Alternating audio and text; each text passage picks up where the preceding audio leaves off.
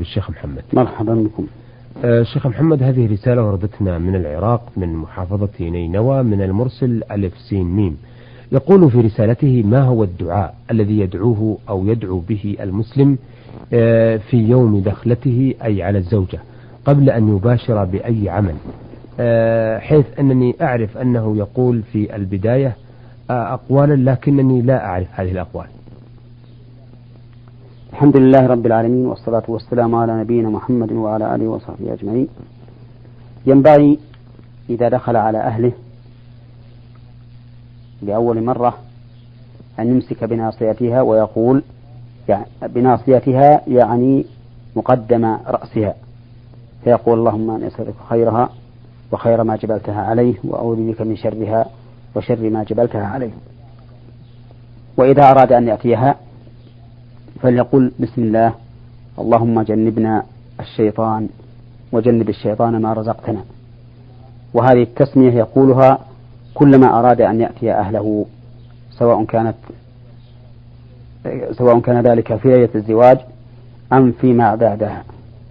لأن النبي صلى الله عليه وسلم يقول لو أن أحدكم إذا أتى أهله فقال اللهم بسم الله اللهم جنبنا الشيطان وجنب الشيطان ما رزقتنا فإنه إن يقدر بينهما ولد لا يضره الشيطان أبدا. فهذه التسمية وهذا الدعاء من أسباب منع الشيطان من إضرار الولد. نعم. آه سؤاله لكن كثير من الناس يقول في هذه الحالة آه ليست الفرصة مواتية للتسمية وكذا وكذا. لأن هذا المقام ينسى فيه الإنسان كثيرا أو يتناسى. فما الفرق بين هذين القولين؟ هو ينبغي للإنسان أن يكون دائما يغلب العقل على العاطفة. نعم. فالدين كله ضبط للنفس ولجماحها سواء كان لجماح الفرح أو لجماح الحزن والغم. فالإنسان ينبغي له أن لا أن لا يؤثر عليه فرحه في نسيان ما ينبغي أن يفعله أو يقوله ولا أن يغمه حزن حزنه حتى يدع ما يجب عليه أو يقع فيما حرم عليه. فالواجب على المرء أن يكون دائما محكما لعقله. ومتى حكم الإنسان العقل؟ وأتى إلى الأمور برزانة وتأن أمكنه أن يقول أو يفعل ما كان مشروعا في ذلك. نعم. نعم. سؤاله الثاني يقول كنت أعتقد بأن النذور مسألة بعيدة عن الدين أو أنها من البدع فما هو أصلها وما موقف التشريع الإسلامي منها أو كيف يتوجب على المسلم أداؤها؟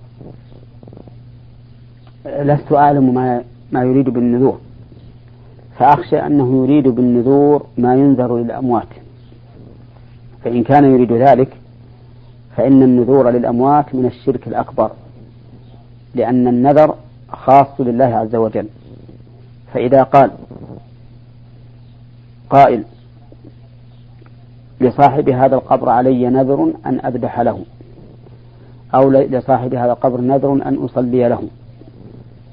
أو ما أشبه ذلك من العبادات التي تنذر لأصحاب القبور فإن هذا بلا شك شرك مخرج عن الملة. أما إن أراد بالنذر النذر لله عز وجل فهذا فيه تفصيل كثير. إن كان النذر نذر طاعة وجب عليه الوفاء به. سواء كان النذر مطلقا أو معلقا بشرط. فإذا قال قائل مثلا لله علي نذر أن أصوم غدا. وجب عليه أن يصوم لله علي نذر أن أصلي ركعتين. وجب عليه أن يصلي ركعتين. لله علي نذر أن أحج. وجب عليه أن يحج. لله علي نذر أن أعتمر وجب عليه أن يعتمر. لله علي نذر أن أصلي في المسجد النبوي وجب عليه أن يصلي في المسجد النبوي. إلا أنه إذا نذر شيئا فله أن ينتقل إلى ما هو خير منه. لو نذر أن يصلي في المسجد النبوي فله أن يصلي بدلا من ذلك في المسجد الحرام. لأنه ثبت أن رجلا قال يوم الفتح للنبي صلى الله عليه وسلم يا رسول الله إني نذرت إن فتح الله عليك مكة أن أصلي في بيت المقدس. فقال النبي صلى الله عليه وسلم صلها هنا. فأعاد عليه الرجل مرتين فقال له النبي عليه الصلاة والسلام شأنك إذا فهذا دليل على أنه إذا نذر شيئا وفعل ما هو خير منه من جنسه فإنه يكون جائزا وموفيا بنذره. هذا في نذر الطاعة سواء كان مطلقا كما مثلنا أو كان معلقا بشرط كما في هذا الحديث. نعم. إن فتح الله عليك مكة أن أصلي ركعة أن أصلي في بيت المقدس. ومثل النذور المعلقة أيضا ما يفعله كثير من الناس. يكون عندهم المريض فيقول إن شفى الله هذا المريض فلله علي نذر أن أفعل كذا وكذا من أمور الخير. فيجب عليه إذا شفي هذا المريض أن يوفي بما نذر من طاعة الله. ومثل أيضا ما يفعله بعض الطلبة. يقول إن نجحت فلله علي كذا من أمور الطاعة. لله علي أن أصوم ثلاثة أيام أو عشرة أيام أو يوم الاثنين والخميس من هذا الشهر أو ما أشبه ذلك. فكل هذا يجب الوفاء به. لعموم قول رسول الله صلى الله عليه وسلم من نذر أن يطيع الله فليطعه ومع هذا فإني أنصح إخواننا المسلمين أنصحهم أن ينذروا على أنفسهم لأن النذر أقل أحواله الكراهة بل إن بعض العلماء حرمه لأن رسول الله صلى الله عليه وسلم نهى عنه. وقال إن النذر لا يأتي بخير وإنما يستخرج به من البخيل. نعم. ولأن الناذر ألزم نفسه بأمر هو في عافية منه. ولأن الناذر قد يتراخى ويتساهل في الوفاء بالنذر وهذا أمر خطير. واستمعوا إلى قول الله تعالى ومنهم من عاهد الله لئن آتانا من فضله لنصدقن ولنكونن من الصالحين. فلما آتاهم من فضله بخلوا به وتولوا وهم معرضون فأعقبهم نفاقا في قلوبهم إلى يوم يلقونه بما أخلفوا الله ما وعدوه وبما كانوا يكذبون. فإذا تساهل الإنسان فيما نذر لله على شرط فإنه يوشك أن يعاقب بهذه العقوبة العظيمة. يعاقبه الله نفاقا في قلبه إلى أن يموت. نسأل الله السلامة والعافية. بالله. ثم إن النذر في هذه الحال كأن الناذر يقول إن الله لا يعطيني ما أريد إلا إذا شرطت له. وهذا في الحقيقة سوء ظن بالله عز وجل. فالله تبارك وتعالى يتفضل على عباده بدون أن يشترطوا له شرطا أو شيئا. فأنت إذا حصل لك مكروه أو أردت مرغوبا فاسأل الله وادعه. هذه طريقة الرسل كما قال الله تعالى عنهم الذين أصيبوا ببلاء أنهم يناجون الله عز وجل ويدعونه فيستجيب لهم. وأيوب إذ نادى ربه أني مسني الضر وأنت أرحم الراحمين فاستجبنا له فكشفنا ما به من ضر. وهل أيوب نذر لله؟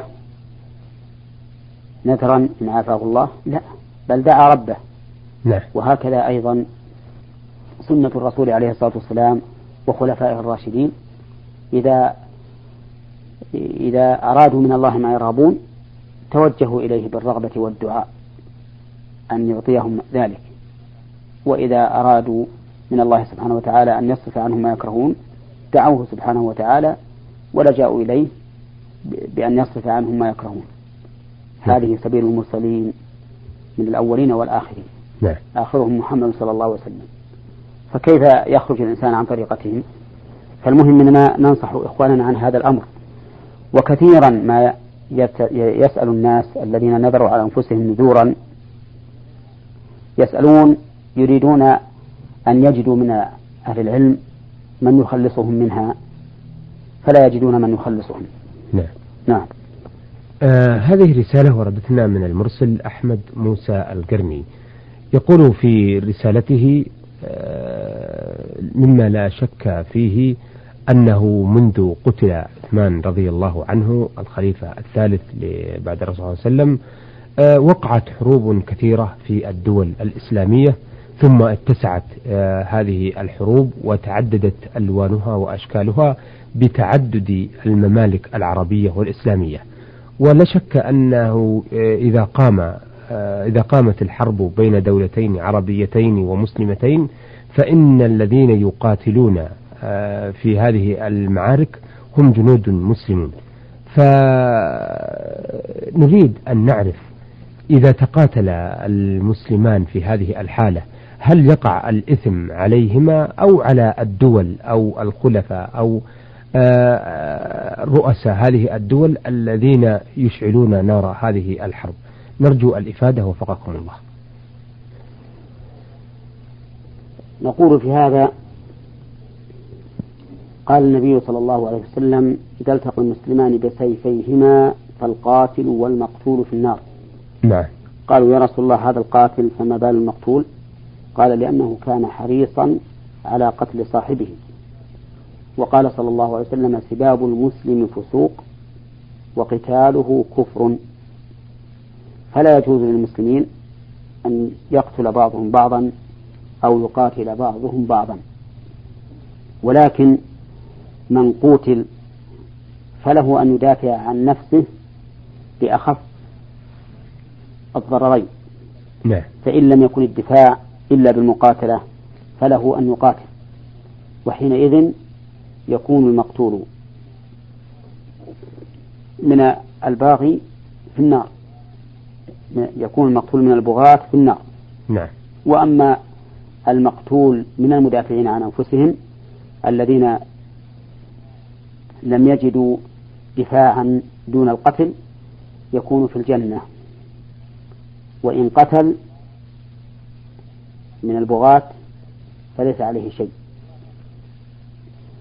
والواجب على المسلمين إذا اقتتل الطائفتان أن يسعوا في الصلح بينهما. بقوله تعالى وإن طائفتان من المؤمنين اقتتلوا فأصلحوا بينهما. فإن بغت إحداهما على الأخرى فقاتلوا التي تبقي حتى تفيء إلى أمر الله. فإن فاءت فأصلحوا بينهما بالعدل وأقسطوا إن الله يحب المقسطين. إنما المؤمنون إخوة فأصلحوا بين أخويكم واتقوا الله لعلكم ترحمون. فتبين الآن أن لنا نظرين. النظر الأول في حكم الاقتتال بين المسلمين وهو حرام. لا يجوز. لكن من بغي عليه واعتدي عليه فله أن يدافع عن نفسه بأقل ما يمكن فإن لم يكن الدفاع إلا بقتال فله ذلك. نعم. آه النظر الثاني بالنسبة لبقية المؤمنين فإذا كانت الطائفتان المقتتلتان من المؤمنين فإنه يجب على بقية المؤمنين أن يصلحوا بينهما فإن لم فإن بغت إحداهما على الأخرى ولم توافق على الصلح فإنه يجب على المؤمنين أن يقاتلوها حتى تفيء إلى أمر الله فإذا فاءت وجب الصلح نعم. فيما حصل بينهم من إتلافات وغيرها نعم. نعم طيب ما ذنب الجندي في الطائفة أو في الدولة التي تبغي؟ إذا كان خروجه أو امتناعه عن الحرب يعتبر خروجا أيضا عن سلطانه. ليس خروجا عن السلطان لأن النبي صلى الله عليه وسلم قال إنما الطاعة في المعروف. نعم. وهذا ليس من المعروف أن يقاتل الرجل أخاه المسلم أو يقتله. بل يجب عليه أن يرفض هذا الأمر ولا يخرج. وفي هذه الحال قد يكون رفضه من أكبر الأسباب الداعية إلى عدم البغي. لأنه إذا رفض هذا وهذا وهذا لم يكن بيد الباغي قوة يبغي بها على غيره. نعم, نعم. شكرا أثابكم الله. أيها المستمعون الكرام إلى هنا نأتي إلى نهاية لقائنا هذا. الذي عرضنا فيه رسائل السادة ألف سين ميم من العراق نينوى يسأل عن الدخول ليلة العرس وما يقال فيه من الأدعية ويسأل عن النذور وأحمد موسى القرني الذي يسأل عن اقتتال الطائفتين المسلمتين. آه، عرضنا الأسئلة والاستفسارات التي وردت في رسالتيهما على الشيخ محمد بن صالح عثيمين الأستاذ بجامعة الإمام محمد بن سعود الإسلامية في القصيم وإمام وخطيب الجامع الكبير بمدينة آه، عنيزة. آه، شكرا للشيخ محمد وشكرا لكم أيها الأخوة وإلى أن نلتقي بحضراتكم نستودعكم الله والسلام عليكم ورحمة الله وبركاته. نور على الدرب. برنامج يومي يجيب فيه أصحاب الفضيلة العلماء على أسئلة المستمعين الدينية والاجتماعية. البرنامج من تقديم وتنفيذ سليمان محمد الشبانة.